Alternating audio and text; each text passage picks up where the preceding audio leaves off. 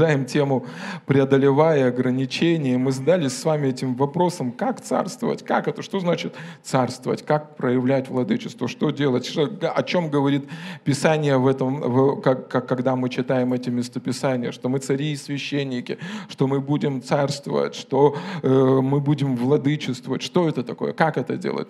Это важный вопрос. Если это есть в Библии, мы должны с вами разобраться с вами, что это такое, правда? Слава Богу! И мы зацепили такую тему, что преодолеваем ограничения, которые есть. Мы не говорим про какие-то там, там какие-то такие э, хорошие ограничения там, или какие-то другие. Мы говорим про естественные вещи, которые ограничивают и удерживают нас от исполнения Божьего Слова. Мы говорим о, о естественных вещах, которые мешают нам верить в сверхъестественное. Да? И мы говорили о том, что человек на самом деле, человек преодолевает эти ограничения или побеждает этот мир в первую очередь верою. Да? Всякий рожденный от Бога побеждает мир. И сия есть победа, вера наша. Аминь. И мы зацепили с вами три вещи. Это мышление веры, слова веры и действия веры. Сегодня мы будем говорить о словах веры. В прошлый раз мы говорили о мышлении веры, сегодня мы будем говорить о словах веры. И перед тем, как мы э, ринемся в это изучение, очень важно, слышите, я хотел бы, ну, как, как бы больше поговорить об основании, откуда взялись эти ограничения и вообще, что это за, за, за ограничения. Дело в том, что человек... И вот, допустим, сегодня даже День благодарения, да? И на самом деле День благодарения не должен быть один раз в году. Он должен быть каждый день. Нам каждый день есть за что благодарить. Аминь. То есть это, это, это стиль жизни благодарения. Павел пишет: благодарение Богу, который дает нам всегда торжествовать во Христе Иисусе. Слава Богу. В другом месте написано: во всем будьте благодарны Богу. Аминь. Слава Богу! Почему это важно? Потому что если большая часть ваших молитв, она сосредоточена «Бог исцели», «Бог дай», «Бог поменяй», то мы как бы какие-то недоделанные все время, да? Кто-то, кто-то улавливает, да? Недоисцеленный, недообеспеченный, недоделанный, тупой, непонятный. Ну, разные такие вещи. Почему? Потому что мы постоянно в чем-то нуждаемся. Единственная нужда, которая у нас есть, есть та нужда в Боге. Ее может утолить только Он, да? И еще в чем мы можем нуждаться? В мудрости. Иаков пишет: кому не достает мудрости, пускай просит у Бога. Но когда мы начинаем благодарить Бога, и мы говорим: Господь, спасибо Тебе за исцеление, спасибо Тебе за обеспечение, спасибо Тебе за жизнь с избытком, спасибо Тебе за сверхъестественную благодать, спасибо Тебе за благоволение на моей жизни. Мы вдруг понимаем, что на самом деле, ну, Бог уже все сделал, мы полноценные, мы хорошие, мы потрясающие, мы Божье творение, мы дети Божьи. Аминь? Слава Богу! Потому что человек — это венец творения. То есть Бог, когда Он создавал этот мир, всю эту вселенную, все строилось вокруг человека. И когда уже все было готово, тогда был создан человек. И смотрите, это Бытие, первая глава. Бытие, первая глава, с двадцать шестого стиха. И там написано: «И сказал Бог: сотвори им человека по образу нашему и подобию нашему, и да владычествуют они над рыбами морскими, и над птицами небесными, и над зверями, и над скотом, и над всею землей, и над всеми гадами, пресмыкающимися по этой земле. И сотворил Бог человека по образу своему, по образу Божию сотворил его мужчину и женщину». То есть мы, мы знаем, есть много причин, по которой Бог создал человека. Он, ему нужен был объект любви, ему нужно было кого-то любить. Но первое упоминание, когда создается человек, и для чего он был создан, для того, чтобы владычествовать. Правда? Там же так написано. Мы все одинаково читаем первое упоминание о том, когда человек был создан, он был создан для того, чтобы владычествовать. Мы прекрасно понимаем, что он был создан для общения с Богом. Это все понятно. Но первое упоминание в Библии, вы должны это знать и осознавать, это в вашем ДНК. Вы были созданы, чтобы владычествовать. Поэтому люди, когда они добираются до денег, вот вы посмотрите на королей или, или, или мафиози, когда им достаются большие деньги, они строят себе большие виллы, они хотят там какими-то вещами управлять. В нашем ДНК есть такая, ну, не знаю, как ДНК, в нашей природе есть такие вещи, чтобы владычествовать. Слава Богу! Слава Богу. Возможно, ты думал, что ты царь или король, или принц, или принцесса, но ты на самом деле такой. Это есть в твоей крови, чтобы владычествовать. И когда Бог создает человека, смотрите, во второй, во второй книге, во второй главе книги Бытия он говорит так, что он берет землю и вдыхает туда дыхание жизни. Когда он создает человека, он создает его по образу своему и подобию. И дыхание откуда? Оно приходит из Бога. Правда же? То есть он буквально берет и как бы рождает человека из себя, выдыхает или вдыхает дыхание жизни в человека. Что-то примерно похожее, как вот Иисус был рожден, да? От Марии ему достался э, кожаный, кожаный костюм, но он был рожден от Бога. То есть он духовная личность, которая находится во плоти. Да? Бог пришел во плоти. Так же само Бог берет плоть и вдыхает туда дыхание жизни. И что? Человек становится э, э, душою живою. Это мы с вами. Кто еще верит, что он от обезьяны? Есть такие? Нету. Все нормально. Мы были рождены от Бога. Да? Бо- человек — это Божье творение. И вот просто, чтобы вы увидели, что когда человек был создан для владычества, это была духовная личность в э- плотской одежде. Можно так сказать, да? Это была в первую очередь духовная личность. Слышите? Это важно понимать. Почему? Потому что только духовная личность может владычествовать на этой земле. Как Бог, Он есть Дух, Он духовная личность, правда? И Он владычествовал над этой землей. Как Он сказал? Будьте деревья, будьте жучки, будьте паучки. И все стало происходить, правда? То есть это очень важно понимать. Почему? Потому что именно духовная личность, даже в каком-то плотском костюме, она господствует или владычествует на этой земле. Но мы дальше читаем, и мы видим, что произошло. Чело- произошло грехопадение. Человек согрешил, и там написано, что когда человек согрешил, Бог дал обетование. Бог объяснил, что произойдет. Когда ты съешь этот плод с дерева познания добра и зла, в тот же день ты умрешь. И мы видим, человек, он не умирает э- физически. Но что происходит? Он отсоединяется от Господа. Окей, okay, давайте будем использовать библейские термины. Он духовно умирает. Так ведь правда же написано? Иисус встречается с Никодимом, и Никодим ему задает вопрос: как ты можешь это делать? Он говорит: тебе нужно родиться свыше. Если мы можем использовать, ну, если мы ну, библейски верными быть, то нам нужно использовать э, именно библейские термины, правда? Как человек может видеть Царствие Божие? Он должен родиться от Бога, должен родиться свыше. Он ему объясняет и говорит: от плоти рождается плоть, но от духа рождается дух. И так Адам духовно умирает, отсоединяется от Господа. Вы со мной? Сейчас важно, если вы ухватитесь за это, это навсегда изменит вашу жизнь. Хорошо? Он духовно умирает, он как бы отсоединяется от Господа. Так же само в любом другом деле, если вы отсоединены от Господа, вы будете медленно умирать. Он говорит: в тот же день ты умрешь. Поэтому Адам, помните, там написано, что один день как тысяча лет. Адам не смог прожить больше, чем тысяча лет. девятьсот с чем-то лет он там прожил. Все, что построено не на Слове Божьем, медленно умирает. Все, все, что построено не на Боге, оно медленно умирает. Иисус говорит: я лоза, вы ветви. Без меня не можете делать ничего. Поэтому это очень важно, очень важно. Что происходит с Адамом? Он из одного класса. Что такое класс? Допустим, э, вы знаете, что в биологии есть... А что, так дует, да? Холодно все дует. Может, сбавить тогда, нет? Как? Сбавить? Ну, попросите, чтобы кто-то сбавил. Потому, почему это важно? Потому что важно, чтобы вы поняли сейчас, хорошо? Теперь смотрите, человек был создан по образу и подобию Бога. Это класс Бога, да? Есть классы, допустим, есть животные, обезьянки, а есть насекомые. У обезьянок не рождается насекомых, а у насекомых не рождается обезьяна. Есть люди, есть человек. У человека животных не рождается, у человека рождается человек. Так же само Бог, от Бога произошли боги. Иисус цитирует Псалом и говорит: вы боги, ну, с маленькой буквы. От Бога произошел подобный Богу человек, да? Но что с ним происходит? Он духовно умирает или отсоединяется от Господа. Слышите? И смотрите, что э, написано в третьей главе.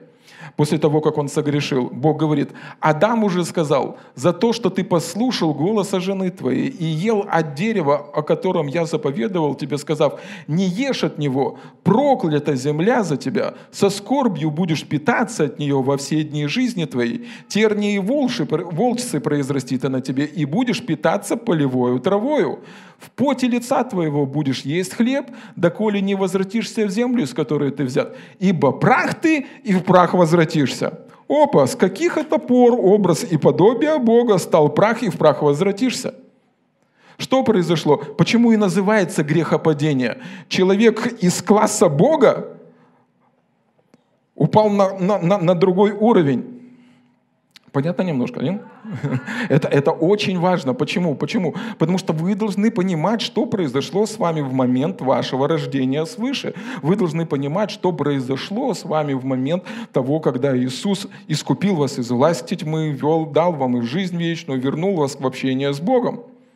Там написано, что мы стали новым творением, мы были рождены от Бога. То есть, другими словами, с класса «прах ты и в прах возвратишься» мы перешли в другой класс.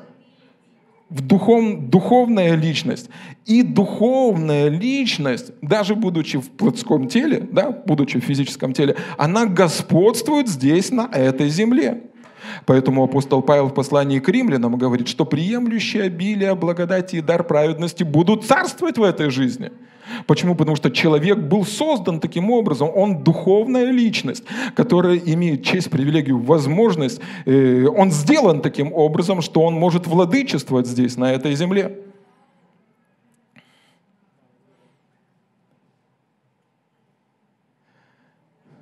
Поэтому э, неоднократно мы читаем книгу Откровения, мы будем цари и священники. Царь и священник. Царь имеет духовную власть, ой, физическую власть. Священник имеет духовную власть. Мы говорим, ну, там в, друг, в другом месте написано, что мы будем царствовать, мы будем владычествовать. Почему? Потому что мы переведены в другой класс, на другой уровень. Ведь когда на уровень после грехопадения Адам, он не мог больше господствовать над землей, он должен был взаимодействовать с землей. Там так написано, помните, мы читали? В пот, в пот, ну, пот, кровь, волчьи, терны. Он не мог уже сказать земле, что она должна делать. Он должен был ее обрабатывать, он должен был с ней взаимодействовать. Но когда мы... будучи рожденными свыше людьми, обученными Святым Духом, мы можем господствовать, владычествовать, быть такими, как Бог. Теперь смотрите, вот ухватитесь сейчас за это, это тоже очень важно. Поэтому Иисус говорит: нужно, чтобы я ушел, потому что придет Дух Святой. И что? Иоанна шестнадцатая глава. Он научит вас всему. Вопрос: чему всему? Что значит быть духовной личностью во плоти? Что значит быть духом? Дух Святой объяснит вам, что значит быть духовной личностью. Что значит быть духом, у которого есть душа, которая живет в теле? Ведь только дух может, ну, объяснить духу, что такое быть духом. Вы собаке не объясните на собачьем языке, что значит быть собакой. Из собаку вы сделаете человека. Ну, если можно так сказать. Из попугая точно. Попугая можно научить разговаривать. Но, слышите, только Святой Дух может обучить или э, объяснить вам, что такое быть Духом.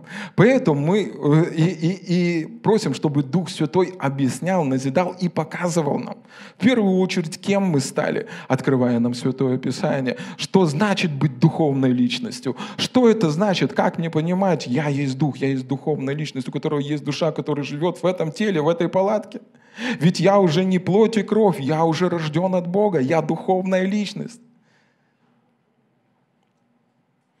Аминь? Аминь. Слава Богу. Я верю, что Дух... Вот вспомним, что происходило с Иисусом. Иисусу нужно было учиться. Для кого-то это радикальное заявление, но ему нужно было учиться. Я верю, что у него не было козырей, ему нужно было пройти все, что прошел обычный человек.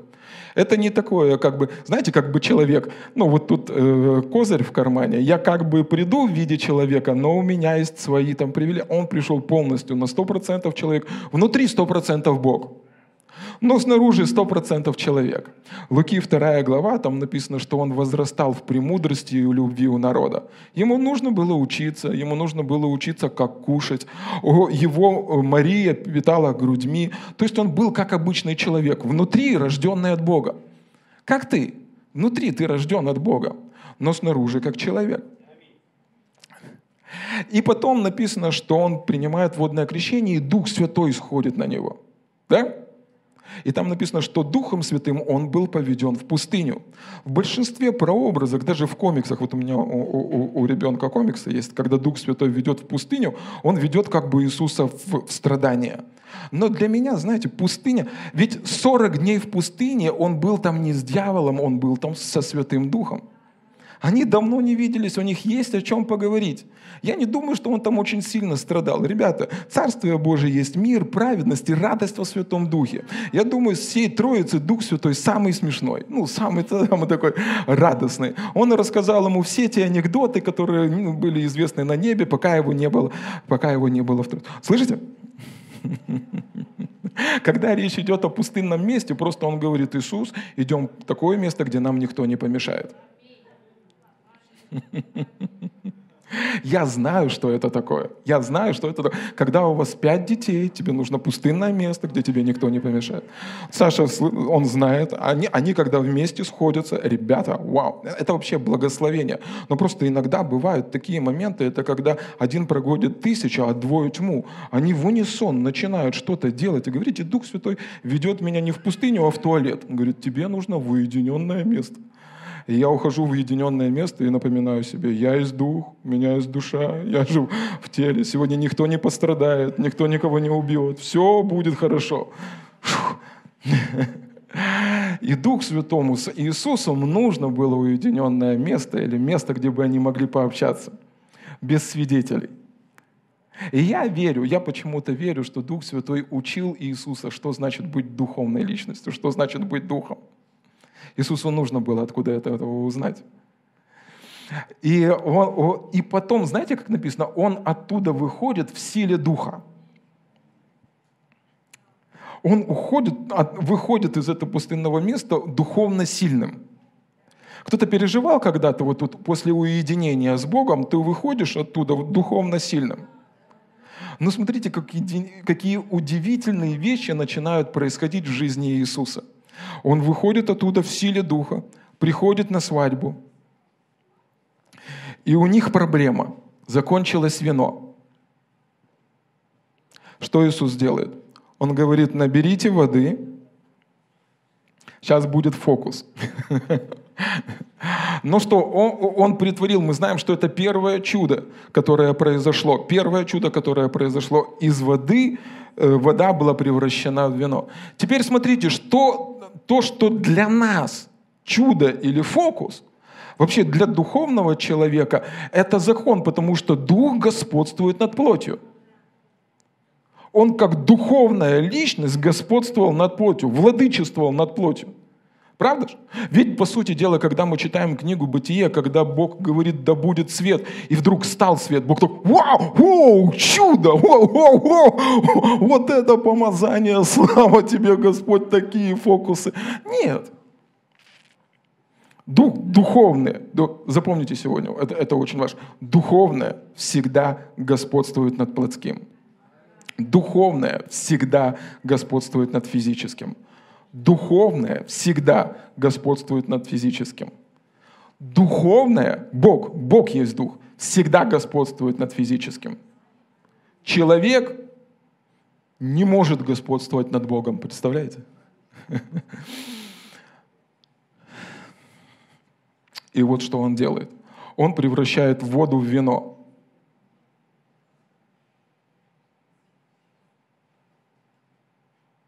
В книге «Бытие» в первой главе, когда мы говорим, что человек был создан по образу и подобию Божьему, он говорит: человек будет владычествовать над землей и над всем творением рук Божьих. Как вы думаете, вот что сложнее превратить воду в вино или камни в золото? Что, что там одну молекулку поменял, что там другую молекулку? Вот Лиза вам подтвердит. На самом деле там буквально одна какая-то складовая меняется, да? Правда ж? Ну вот когда одно в другое превращается. Ну, примерно, пастор. Но на, на самом деле, что там ты проявляешь владычество, что там проявляешь владычество? Ты проявляешь власть. Или в другом месте, они оказались на лодке, шторм, буря, они его будут, Иисус просыпается и приказывает ветру, чтобы он успокоился, и говорит э, э, морю, а, ветру остановиться, а, ветру, а морю успокоиться. И они начинают говорить между собой, кто сей, что повелевает стихиями природы, кто сей, кто приказывает морю его, и, и, и, и, и, и, и ветру. Кто сей? Человек, созданный по образу и подобию Божьему.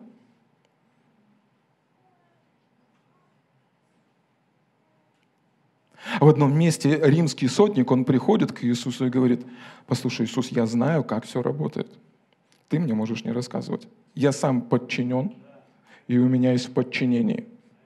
Я знаю, что ты дух, и ты господствуешь над плотью. Я знаю, что, что к чему подчиняется. Да? И он говорит, тебе нет нужды идти ко мне домой для того, чтобы выздоровел мой слуга. Скажи только слово, отдай приказ. И он говорит, молодец. Как ты веровал, так и будет тебе. Он не сказал, что ты тут такое нафантазировал, как я теперь выкручусь из всей этой ситуации. Ты меня подставил вообще, сотник, ты меня подставил. Как я теперь слово скажу, а там ничего не произойдет. Он говорит, ты правильно веришь.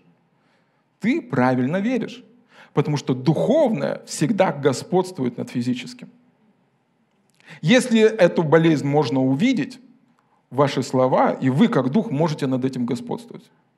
Над любой болезнью можно господствовать. Иисус дал вам силу и власть наступать на всю силу вражью. Видимые или невидимые болезни всегда будут под вашими ногами, если вы рождены свыше.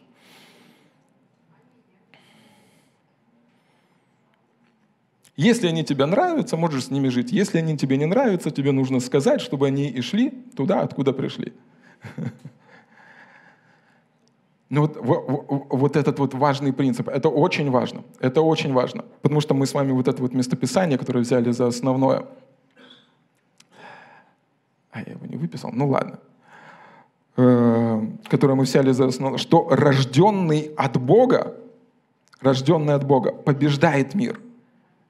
Почему? Потому что он рожден от Бога, потому что он стал духовной личностью, у которого есть душа и который живет в теле.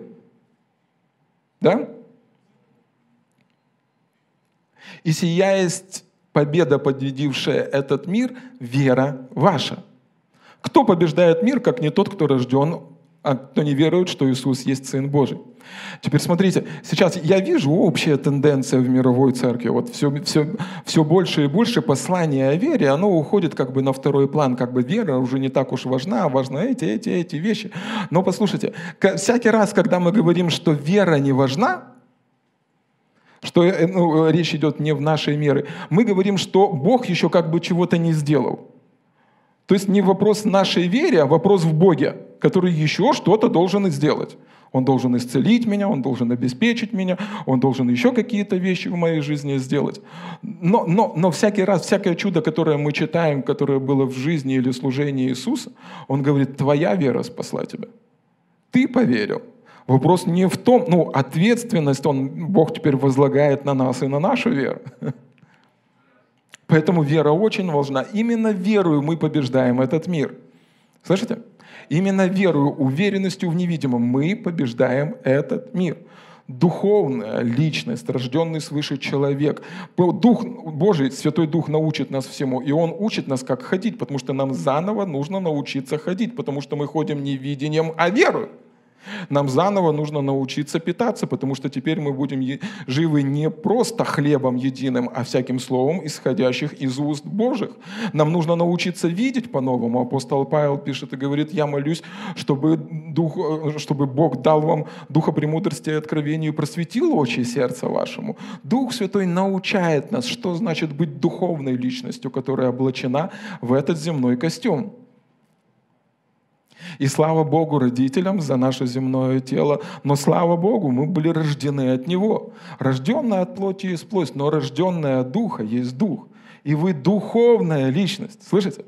Вы духовная личность, которая сегодня в кожаных одеждах. Вы духовная личность, которая призвана владычествовать и господствовать на этой земле. Вы были восстановлены во ваших взаимоотношениях с Господом. В тот момент, когда вы приняли Иисуса Христа, Бог перевел вас из-под власти тьмы в царство возлюбленного Сына Божьего. Вы были восстановлены в общении с Богом, и теперь вы имеете возможность общаться и поклоняться к нему, Ему в духе и истины. Сегодня вы призваны царствовать, потому что приемлющие обилие благодати и дар, дар праведности будут царствовать. То есть это совершенно другой уровень жизни. Да? Поэтому мы преодолеваем ограничения, которые этот мир преодолеть не может, нерожденные свыше люди. Аминь. Аминь. Слава Богу. И в прошлый раз мы говорили с вами о мышлении веры. И я сегодня просто чуть-чуть скажу, и мы пойдем с вами к словам. Смотрите, Римлянам восьмая глава, я просто выписал немножко другой перевод. Это расширенный перевод.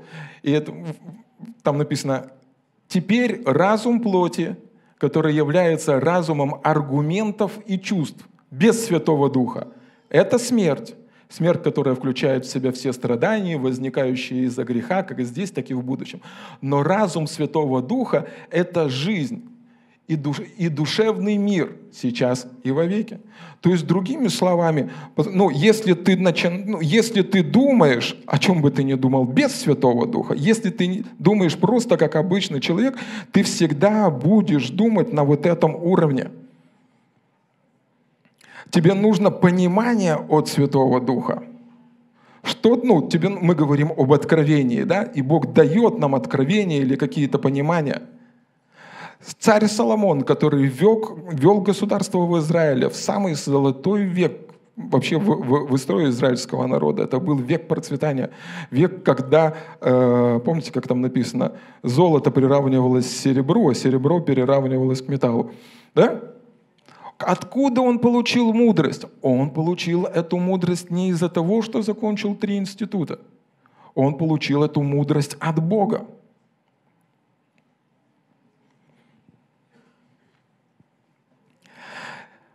Разум по плоти, который является разумом аргументов из чувств без Святого Духа, это смерть. Это всегда вот этот уровень.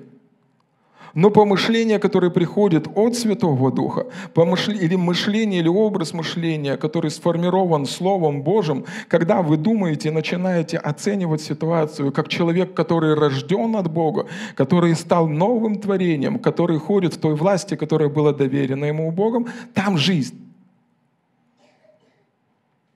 Там жизнь. Аминь.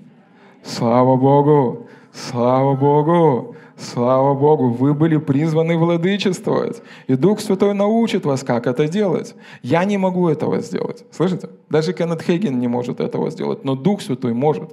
Он может вам рассказать и объяснить, что значит владычествовать здесь, на этой земле. Потому что Дух Святой — Дух. И Он знает, что значит быть Духом. И Он знает, что значит быть Духом во плоти. Потому что Иисус говорит, что Он и придет и напомнит вам все, что я вам говорил. А Иисус был духовной личностью во плоти. И Он знает, как владычествовать здесь, на этой земле. Аминь. Слава Богу. Слава Богу. И нам нужно думать, как духовное, ну, мышление веры, как духовная личность. Как человек, который, как духовная личность, которая рождена от Бога. Мы такие, как Бог. Вы образ и подобие Бога. Снаружи вы в кожаных одеждах, да? Но, но, но, но внутри вы духовная личность. Человек Божий, рожденный от Бога. Слава Богу! Слава Богу! Слава Богу! И второе, о том, что мы с вами говорили, это слова веры. При всем том обилии, сколько мы проповедовали в этой церкви, я, я знаю, может, вы устали от этого, но я действительно убежден, что все равно вот во всем, во всем теле Иисуса и Христа, во всей поместной церкви, которая находится на земном шаре, это очень недооцененный вопрос. Вопрос силы и власти наших слов. Очень недооцененный вопрос.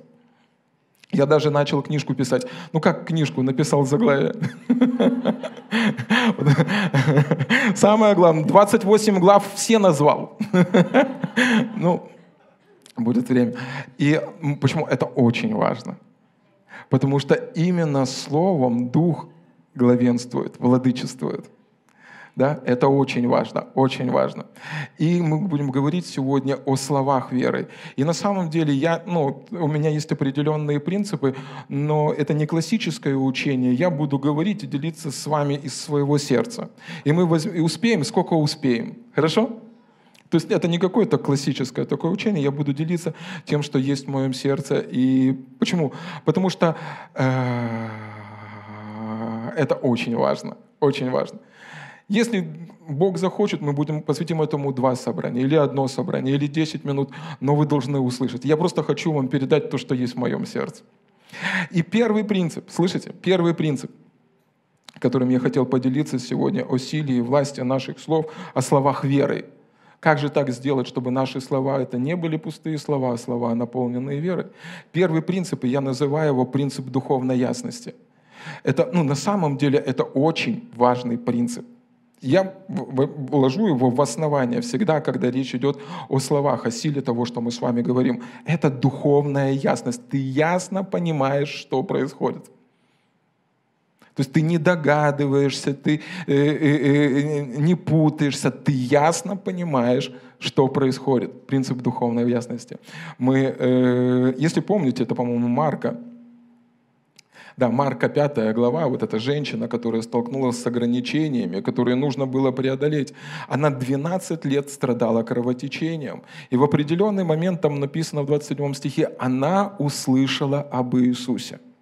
Теперь смотрите, можно слышать об Иисусе. Слышите? Но то из того, что она услышала, что-то сформировалось в ее сердце. Что сформировалось в ее сердце? Она увидела картину. Какую картину? Если хотя к одежде его прикоснусь, то выздоровею.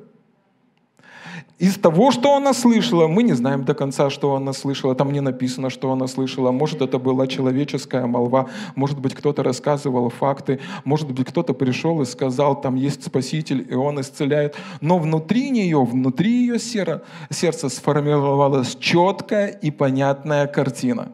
Если она прикоснется к краю одежды Иисуса, она получит исцеление. Она знала, что произойдет, как произойдет и последствия этого.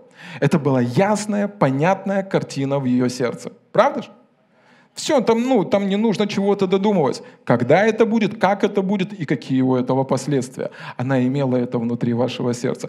Так же, так же, так же, так, так же самое и, и, и когда вы приходите на собрание, вы можете слышать, слышать и слышать. Самое главное — это то, что останется внутри вашего сердца. Какая картинка нарисуется в вашем сердце? Какой образ будет внутри вашего сердца? Почему это важно? Потому что мы, когда мы говорим о слове, это вот сейчас будете тоже со мной. Хорошо? Слово — это в первую очередь образ, а потом звук.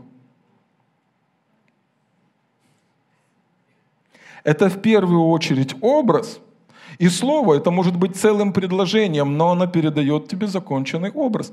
Слово — это в первую очередь образ, потом звук. Я могу, ну, я могу вам сказать: «О, мой Бог!» Вы увидите одно. А я скажу: «О, Господь, Бог мой!» Вы увидите совершенно другое. Почему? Потому что мы, вот эти слова, которые мы с вами говорим, мы наполняем образом. И вот в, в, слове, в словах веры, помните, мы проповедуем слово веры.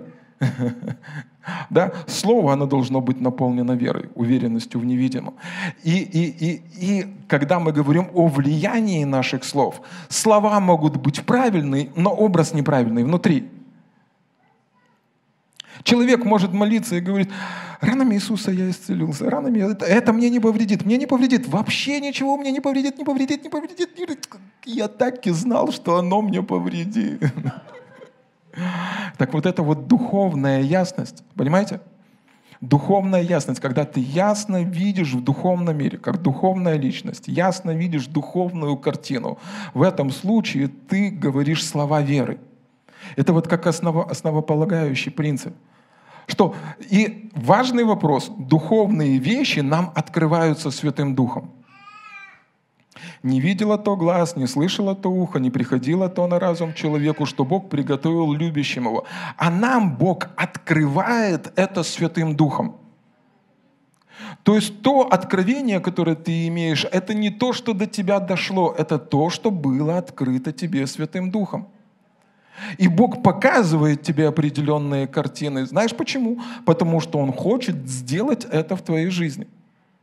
Она увидела определенную картину. Можем ли мы сказать, что Бог хотел исцелить эту женщину? Конечно, сто процентов. Если Бог не хотел исцелить эту женщину, Он бы ее не исцелил. Его никто не заставит. Он Бог. И что ты скажешь, когда Он что-то делает? Но когда вы видите, какое, получаете какое-то откровение, когда вы видите какие-то картины внутри вашего сердца, знаете, для нас это, ну, для нас это, ну, как бы спусковой крючок. Бог хочет делать это в твоей жизни. Если Он открывает тебе какие-то вещи, Он хочет делать, тебе, делать это в твоей жизни. Апостол Павел в послании к Ефесянам, он молится и говорит такие слова. «Для сего преклоняю колени мои перед Отцом Господа моего Иисуса Христа, чтобы Бог дал вам духа премудрости и откровения к познанию Его». То есть, другими словами, мы без Бога даже познавать Его не можем. Или, другими словами, вы не можете умом изучить Бога, Его можно познать только верою. Приходящий к Богу должен веровать, что Он есть, и ищущим Его воздает. Вы не можете изучить Бога, Он может вам открыться. Поэтому так важно, когда вы приходите на собрание, иметь жажду и приходить не к человеку, а приходить к Богу. Потому что я не могу открыть вам Бога. Я могу рассказать о своих знаниях, передать свою информацию, но Он открывается вам. Иисус говорит: приходя в Дом Божий, будьте готовы к тому, чтобы слышать и слышать от Духа Святого. Мы не можем изучить Бога. Это гностицизм, когда ты пытаешься постичь Бога своим умом, Он открывается тебе. Он дух, а, а, а, ну, а, разум, он э, логический, он открывается тебе. Да? И она услышала об Иисусе, и эта картинка сформировалась в ее, сформировалась в ее сердце.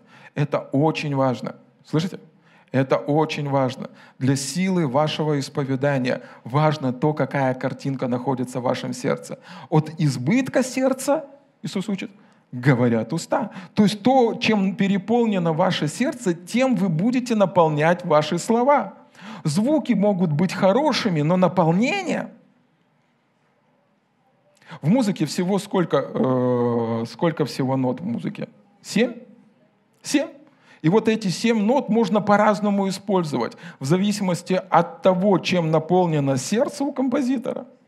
Если там печаль, музыка будет наполнена печалью. Если там радость, музыка будет наполнена радостью.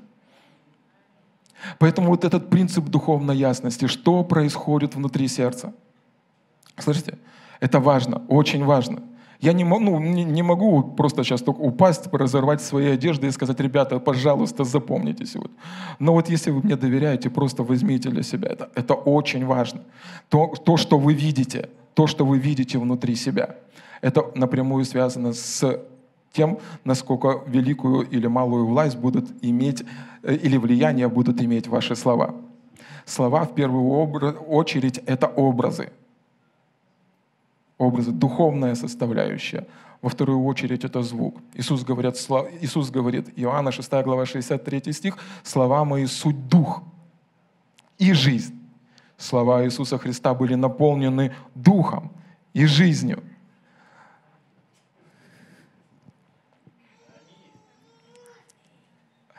И важный момент. Вы получаете откровение, и не просто, когда вы... Важно потом, что вы делаете с этим откровением. Она увидела что-то в своем сердце, и что дальше? Она не остановилась просто на откровении, правда? Она начала говорить, ибо говорила. Она увидела это в своем сердце, и она приступила к действию.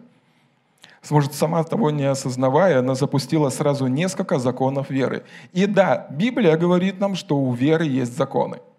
Так же само, как есть закон притяжения, так же само есть закон веры.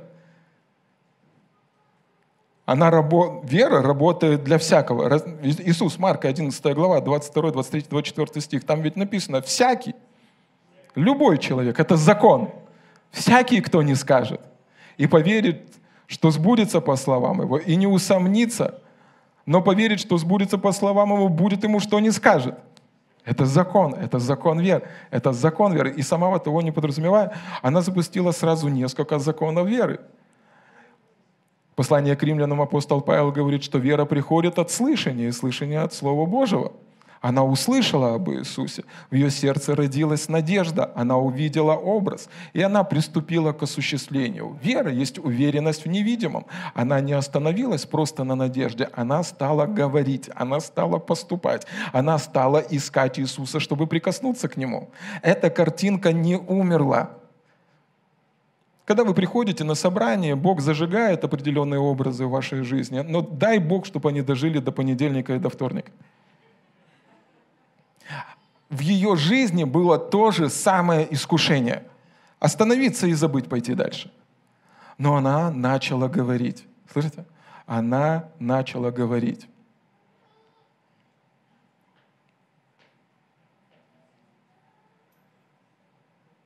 И это очень важный принцип. Слышите? Это очень важный принцип. Почему? Потому что ей нужно было преодолеть много вещей. Ей нужно было преодолеть много вещей, ей нужно было преодолеть много ограничений. Первое, что ей нужно было преодолеть, это негативный двенадцатилетний опыт. И как она это сделала? Смотрите, она сделала это говоря. Она прикоснулась к краю его одежды, ибо говорила. Она преодолела двенадцатилетний негативный опыт, она преодолела боль или еще какие-то, она сделала это говоря. двенадцать лет ошибок, истощенные финансы, истощенное тело, истощен, истощенные ресурсы, истощенная надежда. Внутри нее образ, и как она преодолевает все это? Она говорит. В Евангелии, по-моему, от Луки там написано, она говорила сама в себе. И это другой, другой принцип, принцип синхронизации. Если будет время, мы тоже его сегодня коснемся. То, что есть в вашем сердце, должно быть на вашем языке. Да? Но она говорила и внутри себя, и я верю, что она говорила это вслух. Слушайте, она говорила, она преодолевала говоря. Скажи со мной, я преодолеваю говоря. Я преодолеваю говоря. Смотрите, Иисуса Навина, первая глава, восьмой стих. И Бог говорит Иисусу Навину: «Иисус Навин, тебе нужно быть твердым и мужественным, потому что ты перейдешь из одной э, сферы побед в другую сферу побед». Причина, по которой ему нужно было быть твердым и мужественным, потому что Иисус Навин боялся. Теперь смотрите, Бог уже пообещал, что Он будет с Иисусом Навином. Теперь Иисусу Навину нужно было быть вместе с Богом. Да? И какое, какой принцип он дает ему? Он дает ему Навина, первую главу, восьмой стих, и говорит: «Да не отходит сия книга закона от уст твоих, но поучайся в ней день и ночь, дабы в точности исполнять все, что в ней написано. Тогда ты будешь, пост... будешь успешен в путях твоих и будешь поступать благоразумно». Тот же самый принцип, что использовала эта женщина. Она преодолевала, реформировала свое мышление, преображалась, говоря.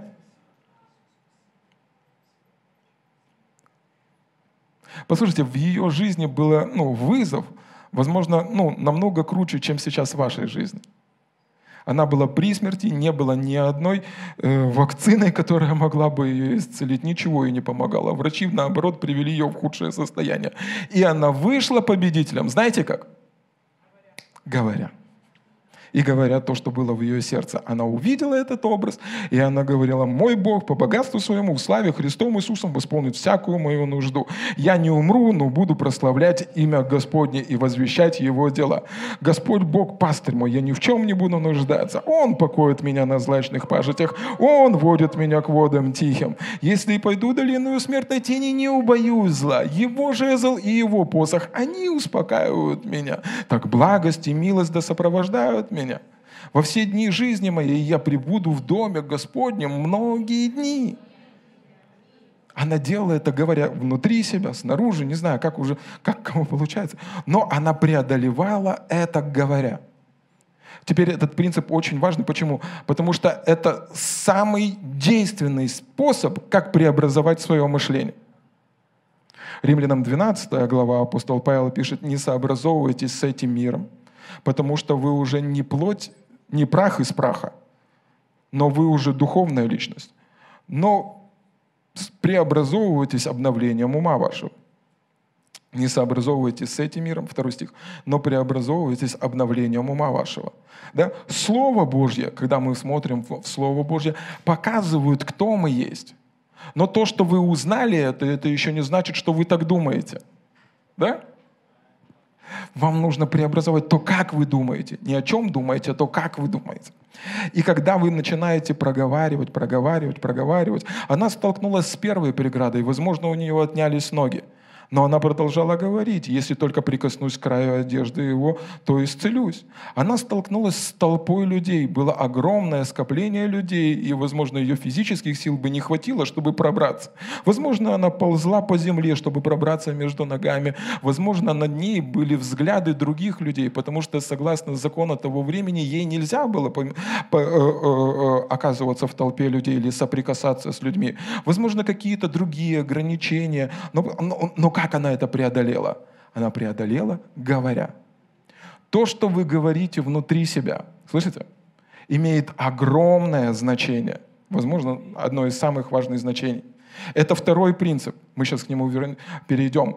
Слова, которые вы говорите внутри себя, имеют огромное влияние на вашу жизнь. Но перед тем, как мы туда нырнем, я просто хочу сделать один гвоздик забить. Он тоже очень важен. Вы есть дух, у вас есть душа, вы живете в теле. Скажи со мной аминь. Аминь. Ты духовная личность. Теперь в притчах написано, что каковы мысли в голове человека, таков и он. Теперь я, я хотел немножко вот чуть-чуть другую мысль закинуть вам.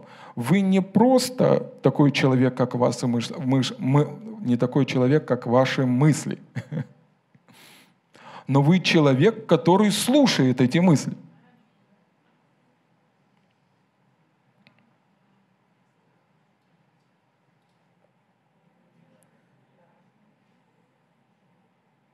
Почему? Потому что вы можете поменять эти мысли. И мыслительный процесс, он нейтрален. И то, что, то, что в эту кастрюльку, чем вы его наполните, то там и будет вариться. Вы можете взять отсюда Слово Божье и заполнить этим свое мышление. Правда же? Он говорит Иисусу Навину: «Да не отходит сия книга закона от уст твоих». И вы в большинстве своем не победите мысли мыслями. Для этого вам дано Слово, Слово Божье. Оно, как духовное оружие, которое способно разбить твердыни. Оно, как меч обоюдоострый, который действует вплоть до разделения духа и души. Именно Словом Божьим. И когда вы проговариваете внутри себя или в, в, в голос Слово Божье, оно способно изменить то, как вы думаете. Аминь. Это тоже очень важно. Очень важно. Мы говорим о практике. Ну, может, сегодня такое практическое послание, да? Может, такое не, не учение, а практическое послание. Окей, пастор, что такое быть духом? Смотрите, я есть дух, мы с вами духи. Там дух. И я могу прямо сейчас говорить вам не русским языком, а духовным языком, ангельским, на иных языках. В офисе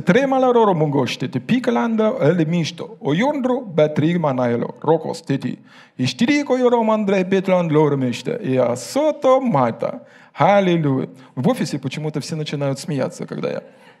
Но, слышите, я могу говорить на иных языках, умом вы не, помина... не понимаете, потому что апостол Павел пишет, что ум остается без плода. Но вы можете попросить Духа Святого, который в вас, истолковать то, что я говорю. Значит, существует духовная реальность. Значит, я есть Дух, и вы есть Дух. И мы можем с вами общаться, даже не осознавая о том, о чем мы общаемся. Можем же?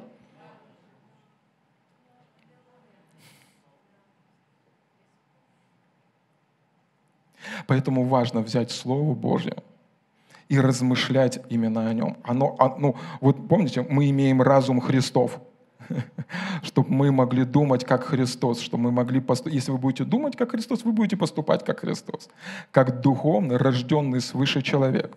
Может ли рожденный свыше человек, крещенный Святым Духом, превратить воду в вино?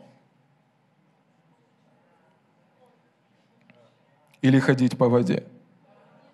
Я не помню, кто это рассказывал мне в семидесятые, семидесятые или восьмидесятые, ну, в общем, когда во времена Советского Союза было очень много подпольных церквей. И на одном из, ну, была одна небольшая церковь в, в украинской глубинке, она была под преследованием ка гэ бэ. И у них было маленькое помещение, Маль... не то, что у нас с вами. У них было маленькое помещение. И пастор вначале, он молился, и все люди поднимались в воздух. А внизу бегали дети, потому что не было места для детского служения.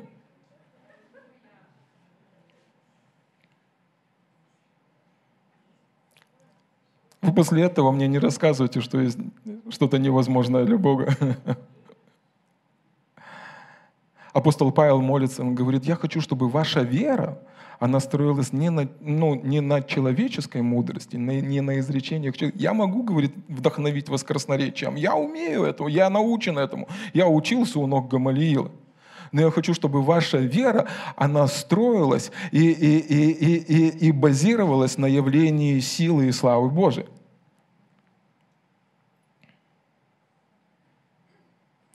Спросите: пастор, а почему у нас сейчас нет таких чудес? У нас все другое, мы можем вот на этом уровне двигаться, да? А зачем нам сила и слава Божия? У нас оранжевые стулья, тепло, пять проекторов, все, что хочешь. Ладно, хорошо, но послушайте, это очень важно, важно. Вы есть духовная личность, и вы можете загрузить в кастрюльку вашего мышления Слово Божье, чтобы там варилось Слово Божье, чтобы вы начали думать, как, были как Христос, чтобы вы могли думать, как Христос. И вам дан ум Христов. Вы можете думать подобным образом. Аминь? Аминь. Слава Богу. Слава Богу. Второй, это, второй принцип, о котором я хотел бы с вами поговорить, это слова, которые мы говорим сами в себе. Слова, которые мы говорим сами в себе. Слава Богу.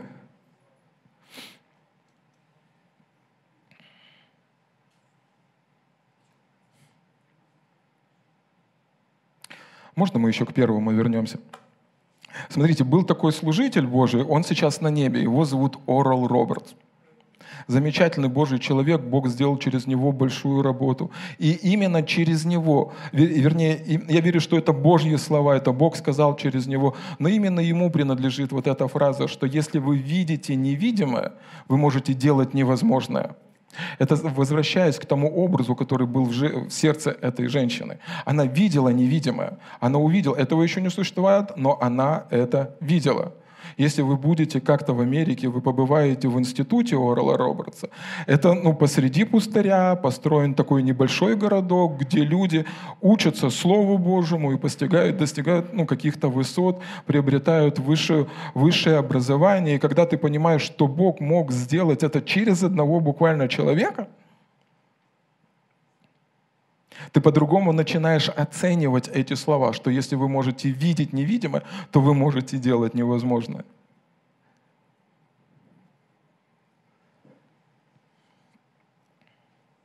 Поэтому вопрос всегда, скажи со мной: Бог, помоги мне видеть. Мы, мы вот с вами должны что-то увидеть сегодня. Бог, помоги мне видеть. Бог, помоги мне, помоги мне видеть. Почему? Потому что другой Божий служитель, Эф Эф Босфорд, ему принадлежат слова не менее крутые. Он сказал так, что невозможно с верою говорить Божье обетование, в котором ты не уверен.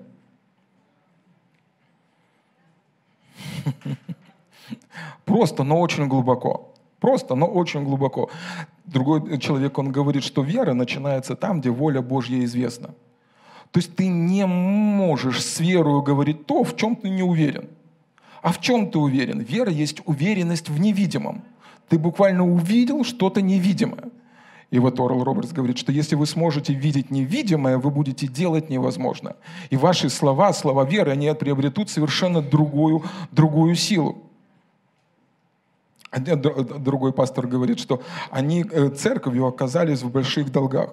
И он приходил к Богу, и Бог спрашивал: Бог, как мне выбраться из долгов? Как мне выбраться из долгов? С каждой неделей долги росли. И он побывал на семинарах Кеннета Хейгена, где Кеннет Хейген делился тем, как Бог делал это в его жизни. И он говорит: я приказывал ангелам, Бог сказал мне не просить денег, я приказывал ангелам, И ангелы приносили обеспечение. Он говорит, я пришел домой.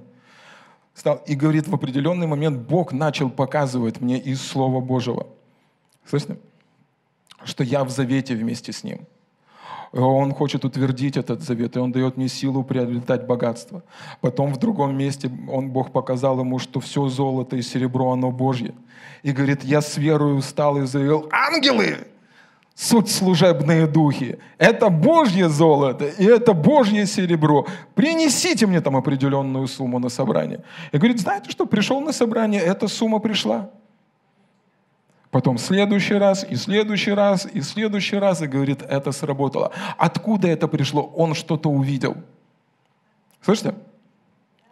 Или другими словами, Бог показал ему способ обеспечения от него.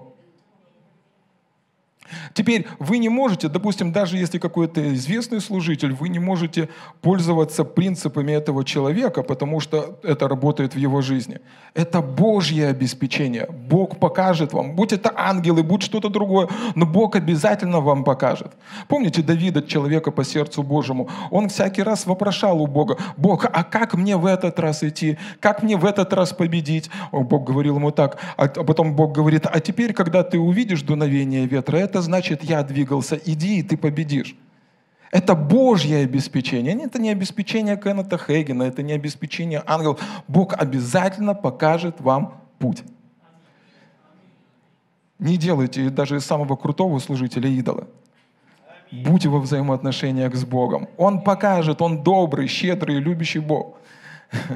Аминь. Слава Богу. Слава Богу. Слава Богу. Поэтому важно, чтобы вот, вот этот принцип, вот это основание мы заложили. Вам важно увидеть, увидеть что-то внутри своего сердца. Я духовная личность.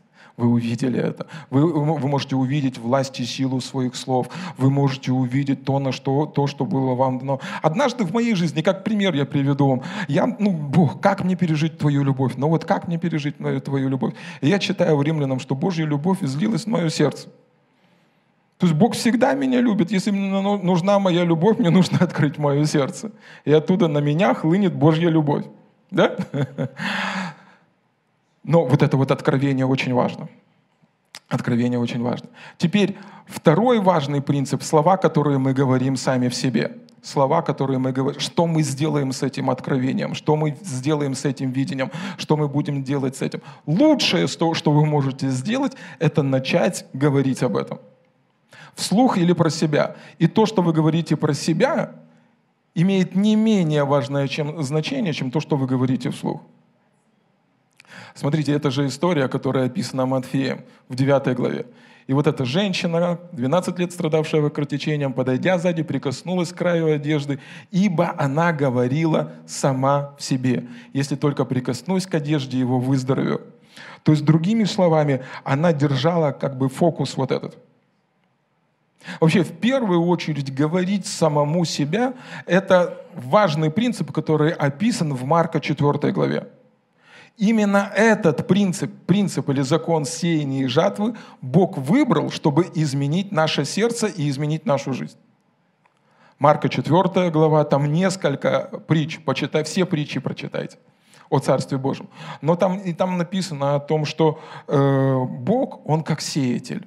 Он сеет и сеет, и сеет, и сеет, и сеет, и сеет. Если вы спросите у Бога, что Он делает сейчас, Он сеет Слово. И там описываются четыре вида почвы. Это наше сердце. Так вот, Бог выбрал этот принцип или закон для того, чтобы что-то изменить в нашей жизни. Он выбрал принцип сеяния и жатвы. Правда? Вообще, зачем Бог сеет?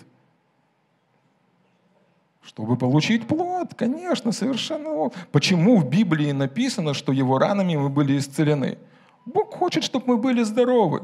Почему написано, что больше всего молюсь о том, чтобы ты здравствовал и преуспевал? Бог хочет, чтобы ты знал Его волю. Он посылает свое слово не просто для красоты, не просто для того, чтобы нам было что делать каждое воскресенье. Он делает это для того, чтобы в нашей жизни были плоды, были результаты. Тем прославится Отец мой, что вы принесете много плода. Слова Иисуса Христа из Евангелия от Иоанна. делает это, Он сеет свое семя для того, чтобы мы с вами получили плод. Теперь смотрите, если таким образом в нашей жизни происходят перемены или проявляются Божьи результаты, то мы можем быть в лице этого, ну, в роли этого сеятеля и говорить сами в себе, как это делала эта женщина. Да? Хорошо, возьмем пример из жизни. Мы не будем умствовать. Да? Блаженные те, кто в простоте. Человек, который сеет какой-то урожай пшеницы, гороха, стручковой фасоли или еще чего-то, картошки, да? Что он делает? Он идет и сеет. Если он посеял одно семечко, и оно вдруг не взошло, он говорит, да, не работает, ни семя не работает, ни земля не работает, вообще все это ерунда, пойду в Макдональдс. Нет, но он знает, что единственный способ получить урожай – это продолжать сеять. Потому что урожай, он в семени. И он понимает, что для того, чтобы сработало, ему нужно больше сеять, ему нужно работать над качеством почвы, ему нужно работать там, над качеством сердца в нашем случае, но ему нужно продолжать сеять. Вот это вот слово «ибо говорила», там в продолжительном э, времени стоит, там написано так, примерно оно звучит так, «ибо говорила, говорила, говорила, говорила сама в себе». То есть для того, чтобы мы могли видеть Божьи результаты, нам важно продолжать сеять. Правда? Чтобы что-то поменялось, чтобы мы могли получить плоды, нам важно продолжать сеять. И сеять что? Слово Божье. Враг тоже будет сеять. Правда же? Все эти вещи, которые происходят в нашей, не в нашей жизни, а вокруг нас, они тоже будут оказывать свое влияние. И там появляются сорняки, но нам нужно от них... Вот люди знают, что такое огород. Полоть их нужно, правильно, слава Богу. Правда? Ну, вы, вы со мной, ну, это же логично. Хочешь, кто щедро сеет, ты можешь каждое утро засевать свою жизнь. Что-то хорошее произойдет со мной сегодня. Я исцелен ранами Иисуса. Божье благоволение сегодня на моей жизни. Благодать Божья в моей жизни. И почва в конечном итоге даст плод. Мы не умнее Бога, правда же? И если Бог выбрал этот принцип, важно им пользоваться. Это те слова, которые мы говорим сами в себе. Вы можете, допустим, слышать сегодня Слово Божье, но про себя говорить другое. Я вам проповедую, думаю, что-то он затянул сегодня. Я... Я говорю одно, а вы слышите другое.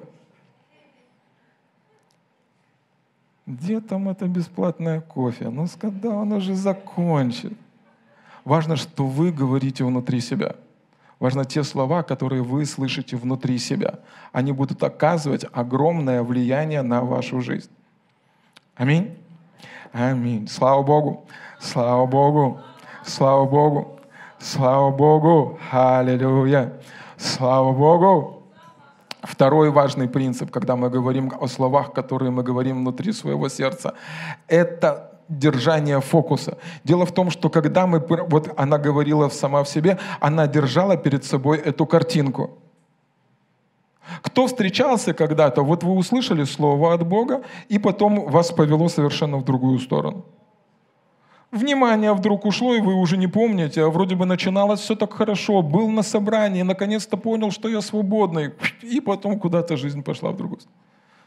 То есть, когда вы говорите, проговариваете внутри себя эти слова, это помогает вам держать фокус. Слышите? Вы сфокусированы на Слове Божьем. Вы сфокусированы на Божьем Слове. Аминь? Вы сфокусированы на Божьем Слове. Это картинка перед вами. Кто понимает, чтобы попасть в цель, нужно прицелиться. Если а грех, знаете, что такое? Пройти мимо цели. По-другому говорится. Поэтому, когда вы проговариваете внутри себя Божье обетование или то, что Бог вам открыл, держите эту картинку перед своими глазами, вы обязательно дойдете в нужном направлении. Аминь? Аминь. Слава Богу! Слава Богу, и те слова, которые мы говорим внутри себя, они имеют огромное значение. Они имеют огромное значение. Аминь. Слава Богу. Слава Богу. Слава Богу. Аллилуйя. Слава Богу. Слава Богу. Третий важный принцип, я называю его принцип уровня. Дело в том, что наша жизнь не пойдет дальше того, что мы с вами говорим, не поднимется выше уровня нашего исповедания. Это как вот своими словами мы устанавливаем планку того, что будет происходить в нашей жизни. Можете закинуть чисто по-нашему, по-украински, правильно? Закинуть подальше, на помидорчики. Но, но выше, выше вашего исповедания ваша жизнь не поднимется. Это принцип уровня. Мы с вами читаем эту историю, числа тринадцатая-четырнадцатая глава, когда люди, которые были в сорок лет в пустыне, они пришли вплотную к обетованной земле. И они отослали партизан в обетованную землю для того, чтобы те пошли и высмотрели. И двое из них, Иисус Навин и Халев, они пришли и говорят: это наша земля, Бог даст нам поеду. Но десять других, они сказали: нет, там есть великаны, там есть сложности, там есть проблемы, у нас ничего не получится. Теперь закономерный вопрос: так кто же из них был прав? Прав был и те, и другие. Как те сказали, что Бог, мы не сможем туда войти, и что? Они не вошли в эту землю. Они установили этот уровень, и сам Бог не мог перейти этот уровень. В их жизни произошло то, что они говорили. Это было от избытка их сердца, это было из-за, из-за их неверия, но выше уровня их исповедания жизнь не поднялась. И те были правы, потому что они сказали: Бог даст нам победу. Это наша земля, это благословение. Произошло ли? Произошло. Сверхъестественным образом? Сверхъестественным образом. И их жизнь была на уровне их исповедания. Правда же? То есть и те были правы, и те правы. Все зависит от того, во что человек поверит. Поэтому это очень важно, когда вы смотрите над тем, что вы говорите, когда вы замечаете те слова, которые вы говорите. Именно вы устанавливаете планку того, насколько сильно Бог может вас благословить. Это принцип уровня, это очень важно. Смотрите, Иисуса, не, вернее, это числа, четырнадцатая глава. «Но раба моего Халева за то, что в нем был иной дух, и он совершенно повиновался мне, введу в землю, в которую он ходил, и семя его наследует ее». То есть это два человека, Иисус Навин и Халев. Мы с вами говорим о том, что наша жизнь не может подняться выше уровня нашего исповедания. Да? Но Бог говорит, что этот человек был иного духа. И мы с вами осознаем и понимаем, как, чем, как мы преодолеваем ограничения веры. И мы понимаем, что иной дух – это дух веры. Да? Этот человек, он был движим в духе веры. Он верил Богу. Аллилуйя. Слава Богу. Он просто, не просто знал, они все знали там, что Бог сказал. Но он был из тех, кто поверил Богу. И он сказал: будет так, как говорит Господь. Слава Богу, Бог ведет нас в эту землю. Что-то хорошее произойдет с нами сегодня. Аминь. Слава Богу. В, во втором послании Коринфянам, в четвёртой главе, в тринадцатом стихе, апостол Павел пишет: «Но мы, имея тот же самый дух веры, как написано, я веровал, а поэтому говорил, и мы веруем, поэтому говорим». Слава Богу, тот же сам дух веры. Слава Богу. Слава Богу. И у этого духа веры есть два две составляющие. Вера в сердце и слова на устах. Вера в сердце. Два составляющие у духа веры. Сердцем веровать, устами говорить. Сердцем веровать, устами говорить. Сердцем веровать, устами говорить. То есть, другими словами, и вот есть колонки, допустим, да? Они сейчас подсоединены к пульту, и микрофон подсоединен к пульту. Но если вы к колонкам подсоедините телефон, на котором играет музыка, из этих колонок будет слышен не мой голос, а музыка. То есть ваш, ваши колонки, то, что вы говорите, должны были, должны быть подключены не к мозгу, а к сердцу. Потому что сердцем веруют. Вот этот дух веры именно от сердца. Мозги скажут то, что они видят. Но нам не нужно говорить то, что мы видим. Нам нужно говорить то, во что мы верим. Теперь мы, как люди, которые рождены свыше, мы с вами духовная личность. А царь Соломон пишет, говорит такие слова: «Не полагайся на разум свой, но всем сердцем полагайся на Бога, доверяйся Богу, и Он покажет тебе». Аминь. Поэтому мы не говорим то, что мы видим, мы говорим то, как мы верим. Мы можем видеть великанов, мы можем видеть сложности, мы можем видеть проблемы, но как духовная личность мы говорим, это всего лишь великаны, они достанутся к нам на завтрак. Это всего лишь проблемы. И духовная личность всегда господствует над плотью. Это всего лишь вызовы, которые нам нужно преодолеть. Аминь? Аминь. Слава Богу! Слава Богу! Просто нужно переключить переключатель от головы к сердцу, потому что сердцем веруют.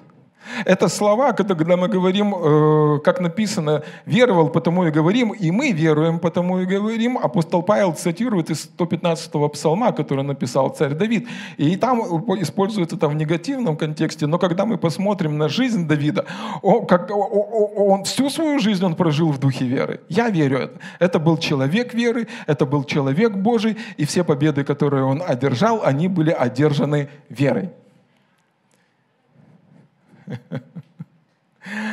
Он преодолел свои ограничения, и он сделал это верой. Так же само, как мы с вами. Аминь? Аминь.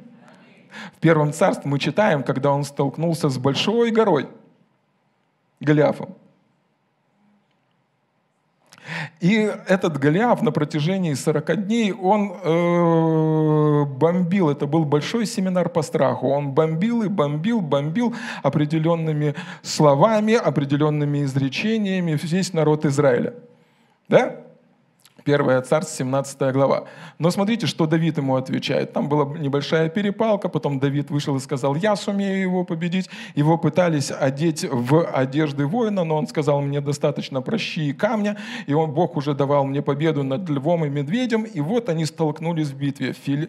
Филистимлянин необрезанный и Давид. И смотрите, Давид отвечает филистимлянину: «Ты идешь против меня с мечом и копьем, и щитом, а я иду против тебя во имя Господа Саваофа, Бога воинств израильских, которых ты поносил. Ныне предаст тебя Господь Бог в руку мою, и я убью тебя, и сниму с тебя голову твою, и отдам труп твой и трупы войска филистимского птицам небесным и зверям земным, и узнает вся земля, что есть Бог в Израиле, и узнает весь сон, что не мечом и копьем спасает Господь, ибо это война Господа, и Он предаст вас в руки наши». Смотрите, что делает Давид. Он говорит, он говорит: «Слышишь, филистимлянин, ты всего лишь плоть, а я иду против тебя по духу». В начале собрания мы говорили, что дух всегда господствует над плотью. Духовное всегда господствует над физическим. Скажи со мной: духовное всегда господствует над физическим. Всегда, вне зависимости от того, насколько большое это физически, насколько крутое это физическое, насколько сильное это физическое, духовное всегда больше. Ныне узнает весь, все, кто тут есть, что есть Бог, есть Дух посреди Израиля. Да? Есть Бог, есть духовное посреди Израиля. И Он тебя победил, Он предаст вас в руки наши. И он делает это заявление веры, и как он побеждает Голиафа? Говоря. Теперь смотрите, мы видим, что все три принципа были в этом задействованы. Первый принцип духовной ясности. Он сказал им, что и как будет. Он сказал ему, что и как будет. Была ясная картина внутри его сердца. Он ясно понимал.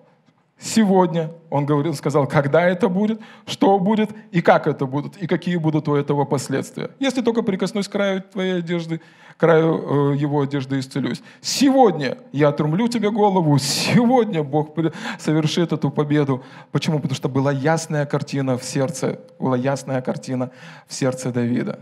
Он не делал это молча, он провозгласил, он сказал это. Да?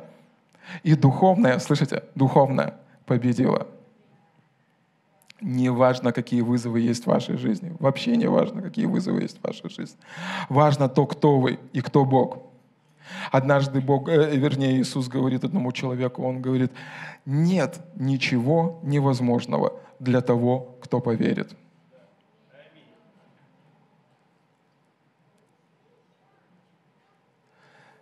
Никогда плоть не победит дух. Духовное господствует над физическим. Духовное господствует над физическим. Духовное господствует над физическим. Книга Захарии, там Бог говорит, изреки это пророчество. Не воинством и не силою, но духом моим, говорит Господь. Кто ты, гора перед Зарававелем? Ты равнина.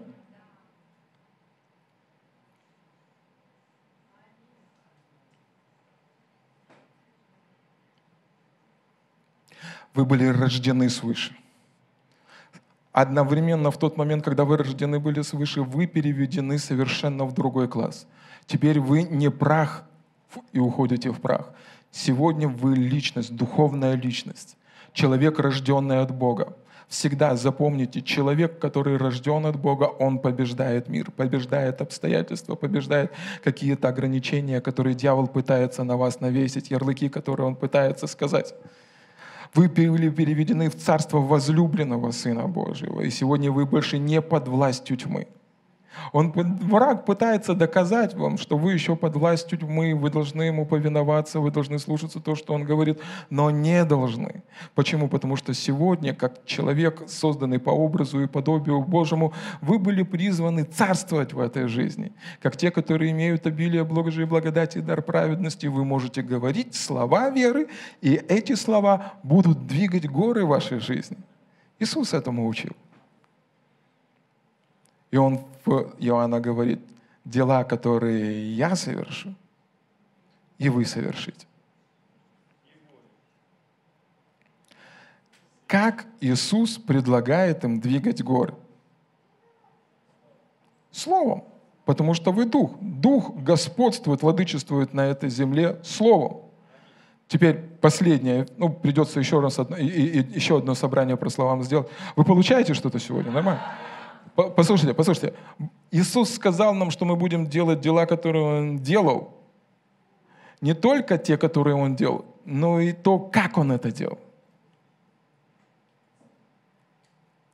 Делать Божьи сверхъестественные дела своим способом – это религия. Ну, вы человечески не сделаете. Ну, дуньте, ну, плюньте, ну, ну что вы там не делаете на ту воду, она не превратится в вино. Не, ну иногда можно, я знаю. Но, слышите, мы будем делать не только то, что Иисус делал, но и то, как Он это делал. Слава Богу!